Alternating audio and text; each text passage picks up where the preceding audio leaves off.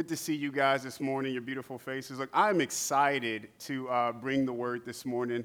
Um, you know, how, how, many of you have been tuning in online and listening to the sermons? I think like Pastor Jameson preached about pole position.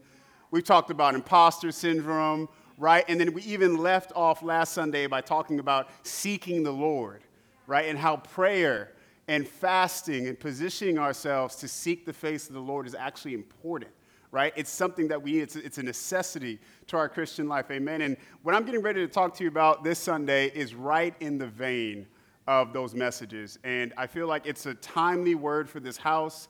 It's actually a word that I'm living right now, uh, probably like this morning, yesterday. Uh, I feel like God is taking me and traversing me through this word. And uh, the title of uh, this sermon is called The Second Wind. Say the second wind. Second wind, amen. I'm going to start in a, a, bit of scripture here in uh, Acts uh, verse 1, verse 4. Um, so I'm going to read it. And as I'm reading it, I want you to just pause and let these words wash over you. Just listen to them. Uh, Do not leave Jerusalem, but wait for the gift my Father promised, which you have heard me speak about. For John was baptized with, fa- with water, but in a few days you will be baptized with the Holy Spirit. I'm going to read it one more time. Do not leave Jerusalem, but wait for the gift that my Father has promised which you have heard me speak about. For John was baptized with water, but in a few days you will be baptized with the Holy Spirit.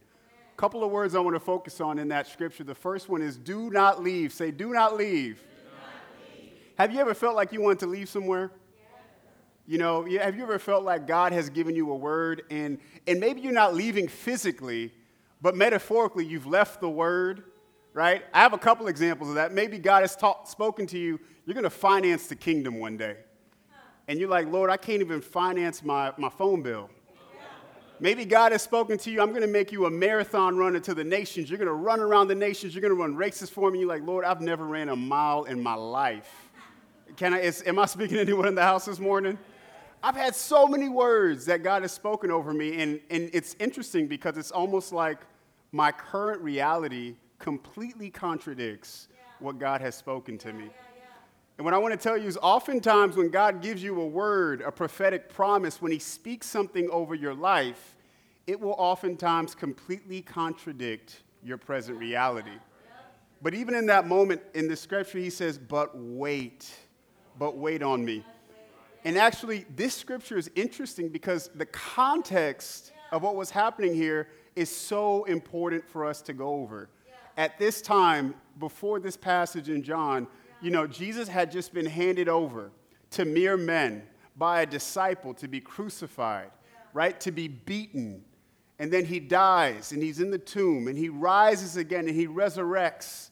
And the disciples are in this moment where they're experiencing both political unrest because they have the Jews who are, are scoffing them, making fun of them. The Christian church is in its infancy. And you even have uh, the religious elite and skeptics uh, saying, Where is Jesus? Who is this Messiah? He can't be the Messiah. And so this is a very dark time, I would say, for the Christian church at the time. And as Jesus appears before the disciples, he gives them this promise. And he says, I'm going to depart from you, but when I do, I am going to send an advocate.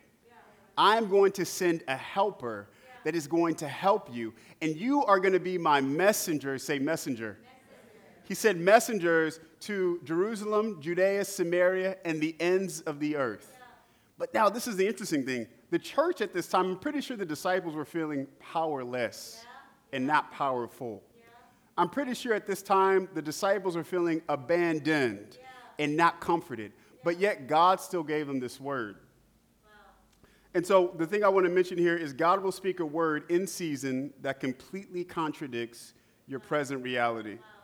He's telling the disciples, I'm going to make you powerful. I'm going to send you across the, the regions. I'm going to send you across the nation. But in reality, they were scattered. There was a few of them. There wasn't a, there wasn't a lot of them. He's telling them, you will receive a comforter, but they were yet abandoned. And you know, there's a, there's a real example to this. How many of you guys are married in the house? Amen. Hallelujah. Glory. Thank you, Jesus.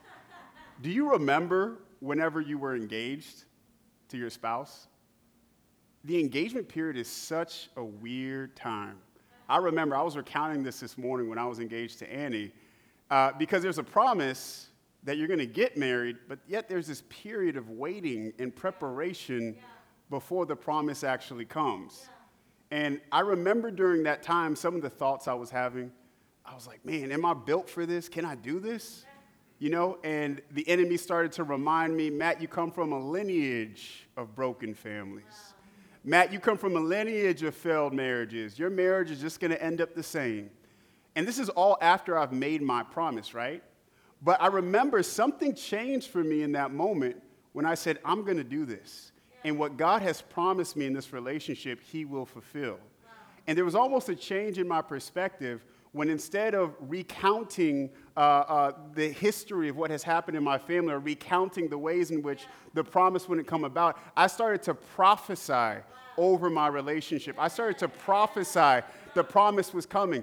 And I started to think about this, this scripture.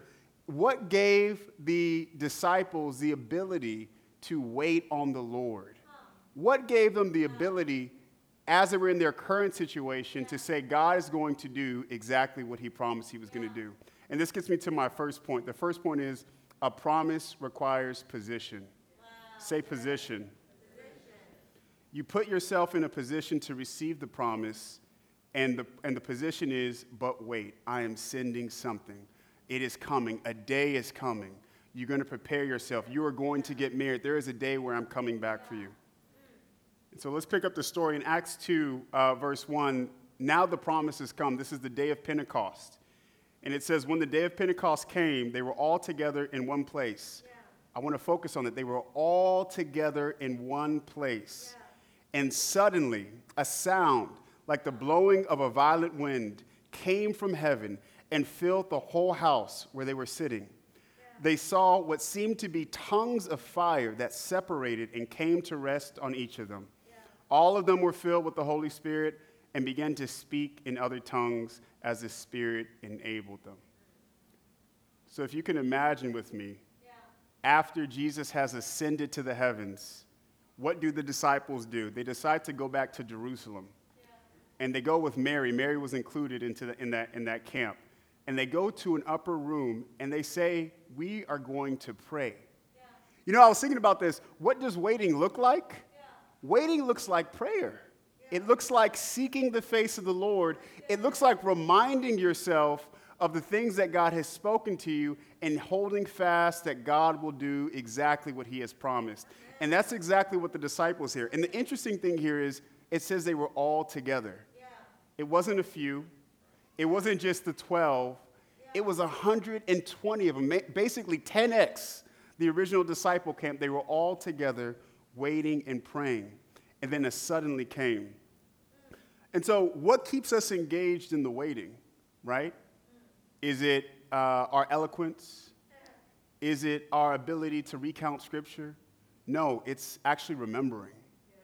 It's remembering. It's remembering. You know, I was thinking about my wife this morning because she's pregnant, she's getting ready to have a child. And the pregnancy process is so interesting because you start the process and you're super excited. You're like, I got a child coming. You know, you start picking out colors, you start preparing the room. Yeah. And then as you start journeying along through the second and third trimester, the pain starts to kick in. Yeah. And it's like, Lord, I don't know if I can do this. I don't know if I actually have the fortitude to continue. Wow. And then there reaches a point at delivery when you're getting ready to have the baby and your body is literally breaking right? Everything within you is failing. And I remember seeing this in my wife, actually, specifically. I remember seeing her lying on that stretcher, and I saw the point in which she was completely broken, uh, uh, deficient in energy, deficient in strength, and just completely powerless. But it was almost like at, in a moment, in a suddenly, there was a, a, strength, a tenacity that quickened her spirit that said, Let's go, we can do this. And then she started to push, and that baby came. And I feel like this is the second win that I feel like God is calling for this house. I feel like God is calling you to a second win this morning. A lot of you have felt like, God, I've, I've reached the point of maximum exhaustion. I've heard the word that you spoke, I'm going to have a child. I've heard the word that you spoke that a promise is coming. But God, at this point in time, my present reality says opposite. I'm tired. But I feel like the Lord is saying, I am getting ready to send my suddenly to you this morning. I am getting ready to perform my signs and wonders to you this morning. There is a second wind that is coming that is going to give you strength in order to push that baby out. Friends, this morning we are pregnant with destiny. This house is pregnant with the destiny and prophetic word of the Lord. Your life this morning is a prophetic life. As we were singing this morning, it says, We are assigned to a generation. You know, scripture says that your life is an epistle meaning you are a story. And when people read your story, that story is what gives glory to God. But this is the thing I want to highlight. It's in that moment, right? Whenever your body is breaking, before the baby's coming, that's the moment where you want to abort. Yeah. That's the moment where you want to quit. That's the moment where you want to give up. Right before the promise is realized, the enemy comes to try to confuse and distort. But actually, that's exactly the moment I feel like God has positioned us in. Instead of saying, I'm positioned for failure in this moment, I believe God has positioned us for a miracle. Amen. Right? Let's recount, let's recount some of our history here, right? Right before December happened, yeah. we got this word. We're going to El Cerrito. Right? We're excited. We're going to see a harvest. God has planted us amongst a locality, a community in which we can demonstrate His power and His glory, and that we're going to see plenty of people come to Christ. Yeah. The house was filled. Yeah. Then, in, in, traditional fashion, Omarion comes through the congregation, yeah. breaks dance, does his thing. And COVID happens, and we're in a pandemic. I mean, we were so full at that time, I thought the, the bathrooms were going to have to be used as an overflow. I was like, Lord, there is no room for us to contain what you were doing in this season right? And then now, where are we right now? We're waiting on the Lord. We're waiting on the Lord. Just like the disciples and the, the company of the 120 were waiting in the upper room, right? You know why they were waiting? They were waiting because they still believed the word that they received. And this was a word that was promised in Joel 2 I will pour out my spirit on all flesh. Your sons and daughters will prophesy. Your old men will have dreams. This was a word that Jesus had given them long before. He said, I'm going to send an advocate, my comforter, with you, and he's going to enable you, and he's going to give you the strength in order to carry out the vision. And so this morning, I feel like for this house, the Lord is calling us to wait on him this morning. He is saying, It is in this moment, I'm, this moment, I'm going to allow my suddenly to come upon you you're going to prophesy. You're going to make it through to the other side. Do you know what, do you know what a second wind is? Does anyone know? Any runners in the house? Yeah. A second wind is actually devastating because in order to hit the second wind, you need to lose the first wind.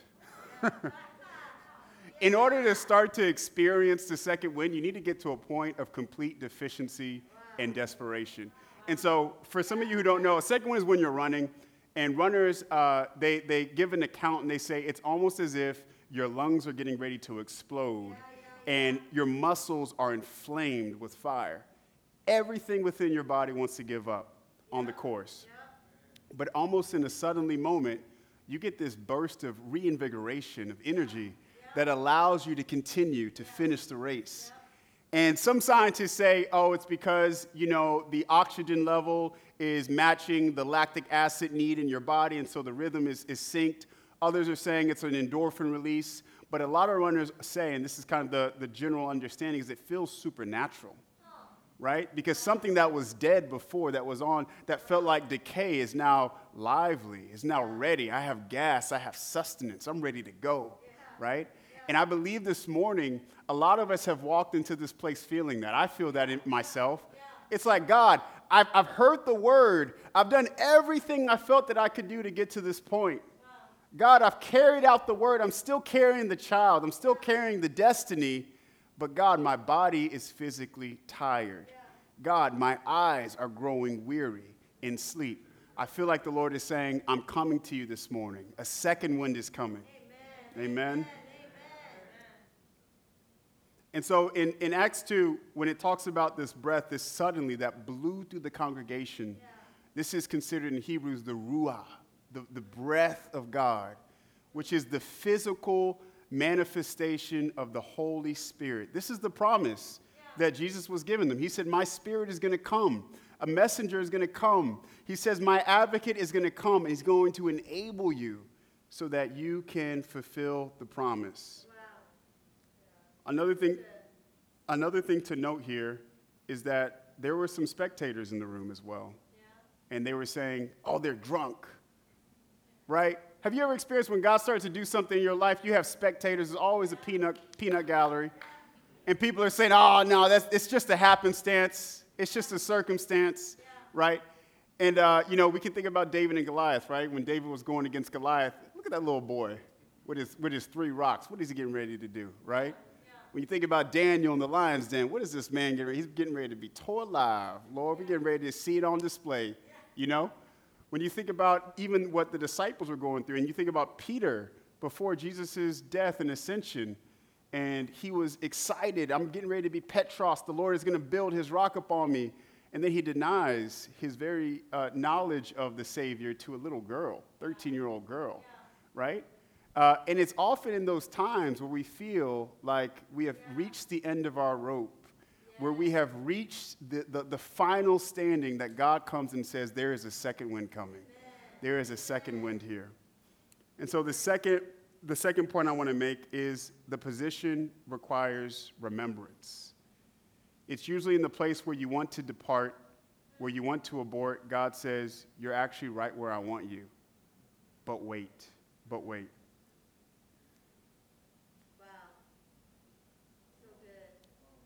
And so, one of the things I want to mention this morning is God will often use desperate times and situations in your life to create a suddenly moment. Where is the wind? Um, I started to remember um, this, this occurrence when I had when I first started running. I was in middle school, and I was a little pudge pudge kid. I had a little extra loving, and um, I remember the Lord was speaking to me, and He was saying, "You know, Matt, I'm gonna I'm gonna start to use you to run." and you're going to learn about endurance. You're going to learn about uh, following me through this process of running. Because I was reading about Paul at the time and how our Christian faith is likened to a race.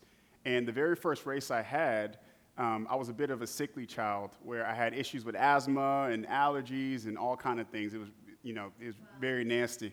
And um, I was running my first race, and I got right to the two quarter mile. And I remember at that moment, I felt that, that kind of first win where I was going to give up. And I decided to leave the course uh, because I couldn't breathe, and I was like, I just can't make it any further. And as soon as I stopped, I heard this voice behind me go, Why did you give up? Why did you stop? And I looked behind me, it was my coach. And I told her, I said, Coach, I was getting ready to, you know, I couldn't do it. I was getting ready to pass out. I was going to suffocate. And she looked at me, she said, Matt, don't you ever give up. That's the point where the second wind comes. She goes, That's actually the point where you're going to start to feel the release of energy to continue the course. She goes, Don't give up. And I always remember that moment now, and God will often take you back to times where you have given up because He'll remind you that it's actually in that places where He'll carry you further. You know, some of you are like, God, you've spoken to me that uh, I'm going to get this job, and uh, you've spoken to me that I'm going to have financial stability. But you look at your account and you're negative 10 ways to Sunday. God is saying, that's actually the place. That's the place not to give up. You know, some of you are saying, God has spoken to us that we're going to have a child, but we've been barren for 10 years. Yeah. That's the place where God is saying, My second wind is coming. You know, some of you, God has been speaking to you and saying, I'm going to use you to go to the nations. You're going to be a carrier of my presence and a carrier of the word, but you feel like you're embattled and entangled in sin. You feel like you just can't get loose. He's saying, That's the place where my second wind is coming up. Say with me, I am primed for a miracle. You know, it says in the word that God turns all things, uses all things for the good of those who love him. Your suffering by following the Lord, your suffering by holding fast to the prophetic word that He's given you actually has a value. You know what that value is? That value is glory. Because as God performs His work through you, as He performs the thing that He said He was going to do through you, guess what? There's people who are watching. And they're going to say, Isn't that little old, little old uh, uh, Chanel? that used to go to Sunday school service. My God, what is God doing through her now? Lord, Isn't that little old Velma that used to be stuck in the world, but now she's full of the Lord, full of light, and she's a light to the nations, right? And so by giving up in that moment, we're actually not just giving up on our dreams and prophetic destiny, we're actually robbing the Lord of his glory.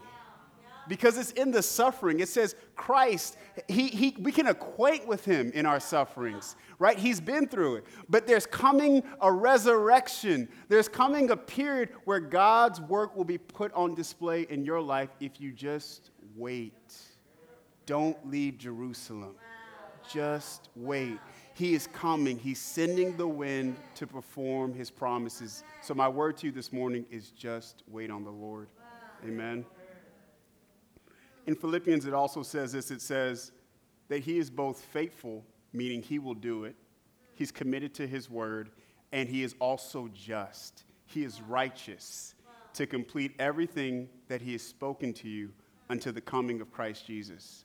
Whenever you get in that moment and you feel like you're, you're getting ready to lose that first win, I want you to remember Philippians is that he is both faithful and just to complete everything that he's spoken over me. And the posture of waiting is just agreement with that original word that you got. It's saying, God, I agree with what you told me five years ago, and I'm going to continue to wait until I see the promise come. In the book of Isaiah, verse 40 and 31, it says, They that what? Wait on the Lord shall what? Renew their strength. They shall mount on wings like eagles. They shall run and not grow weary. They shall walk and not grow faint. That's the second wind of the Lord, right? As you wait, there's a renewal, there's a refreshing that comes, and you now have strength to continue to be, uh, to be a carrier of his presence.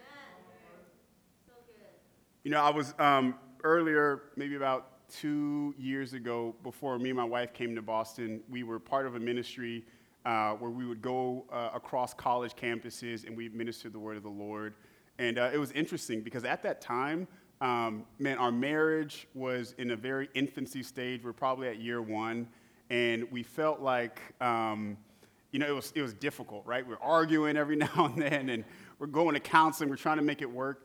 Um, but in that moment, we both committed to one another. We said, we won't depart from what God has for us. Yeah. God didn't bring us together just so that we suffer for, you know, five, ten years, and that's it. God brought us together for a reason.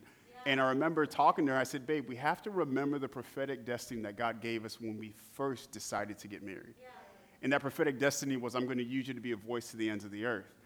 And as we held on to that, I remember as we were doing the work on the campuses, um, was often times where we would feel a deficiency in our spirit, like, man, do we really have the strength yeah. in order to carry out the word? Yeah. But in that posture of waiting, we would, we would get a couple of people in the room. I remember we would just pray. We would just say, okay, we're going to just start opening up the service by praying.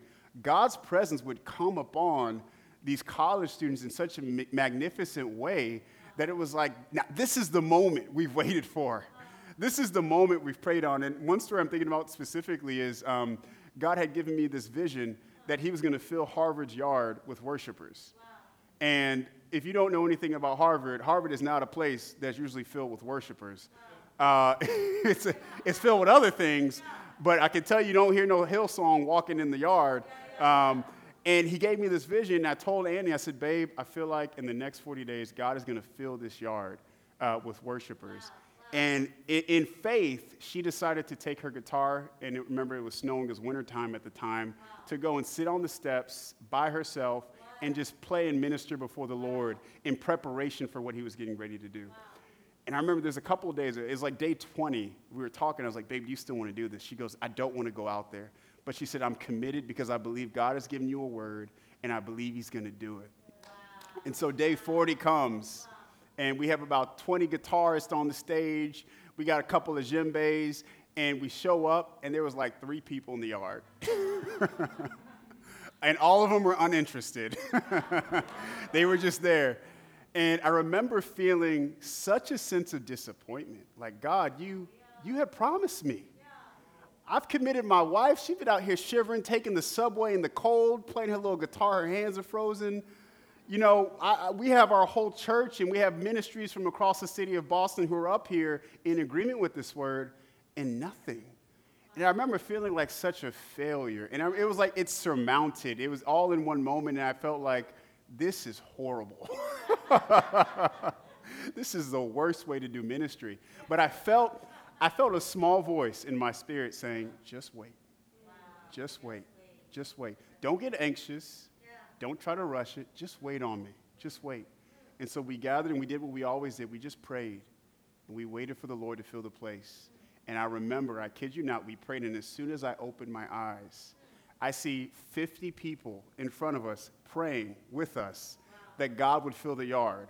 And so before, there was just three. I don't know where they came from. Maybe I wasn't wearing my glasses, but as soon as we open our eyes, there's 50.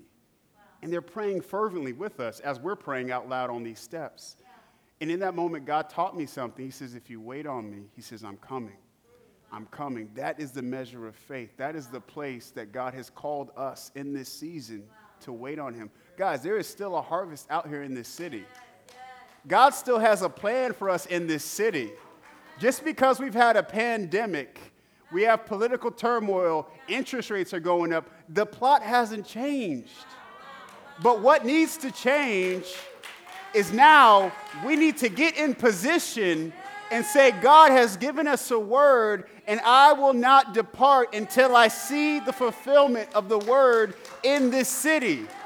That's our response. That's what God is calling you to. And so a lot of us, we say, God, what are you calling me to do now? Now everything has changed. The, the calling and the word and response is, wait on me. I am coming. And I promise you, suddenly moment will then come. We'll see this place filled. We'll see the city change. And guess what? We were in faith the whole time, right? We ran the race well. And so I want to encourage you this morning, you know, think of your faith as a race, right? There's going to be periods in which you get discouraged. There are going to be periods in which you feel like you can't go no further. But remember the very first thing that got you in the race, and it was God, you gave me a word. God, you spoke to me. And God, you surely will complete it. Amen. Amen. So, I'll, amen. And the, th- the third point, I want, so just going back to the first point, the first point is uh, the promise requires a position, yeah. Right? When we receive the promise of the Lord, we need to be in position. The second thing is the position that we're in requires remembrance in order to stay in that place of faith, we must recount and remember the things that God has done. Remember the testimonies in which God has brought you through. That keeps us there. And the third point I want to bring up is the promise is connected to glory, right? What God has spoken in you and through you is so that the Father may be glorified through your life. And so, in that moment when you feel like you want to depart from the word, in that moment when you feel like you want to leave, that's actually the place God has for you for, to set you up to receive glory. That your life is prophetic and God is going to use you to be an epistle to folks around you to glorify his name. Amen? Amen. I just want to pray first a bit and then uh, I'm going to end in the scripture. But Lord, we just thank you uh, this morning, Lord God, that uh, our lives are prophetic. God, we thank you, Lord God. I just speak resurrection of dreams in this house in the name of Jesus. God, I know that uh, if anyone is feeling like I felt this morning, I know that there are people who are feeling like, God, where are you in the process? God, where are you? That word that you spoke to me five years ago, I see the complete opposite today. God, I thank you. God, I just speak your breath of life into this house this morning. God, we say, breathe upon us this morning, Lord God. Breathe your second wind upon us this morning, Lord God. God, I just speak strength, God, over every person who's feeling weak this morning, Lord God. God, I speak encouragement over every person who's feeling discouraged. Lord God, I speak, Lord God, freedom over every person that's feeling bound and confused right now, God. We prophesy the second wind is coming, the second wind is here. Do not lose heart, do not depart. Do not leave Jerusalem, but wait. And so, Father, we say we will wait upon you this morning. God, I just, I just feel like you need to recommit your yes to Him this morning. If that's you, don't worry about what's going on. Don't get distracted by me, but just say, Lord, I recommit my yes. Just speak to Him right now in your own language. God, I recommit my yes to you this morning, God.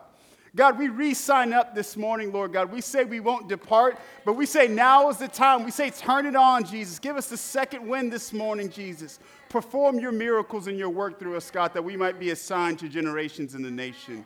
In the mighty name of Jesus, we pray. Amen. Amen.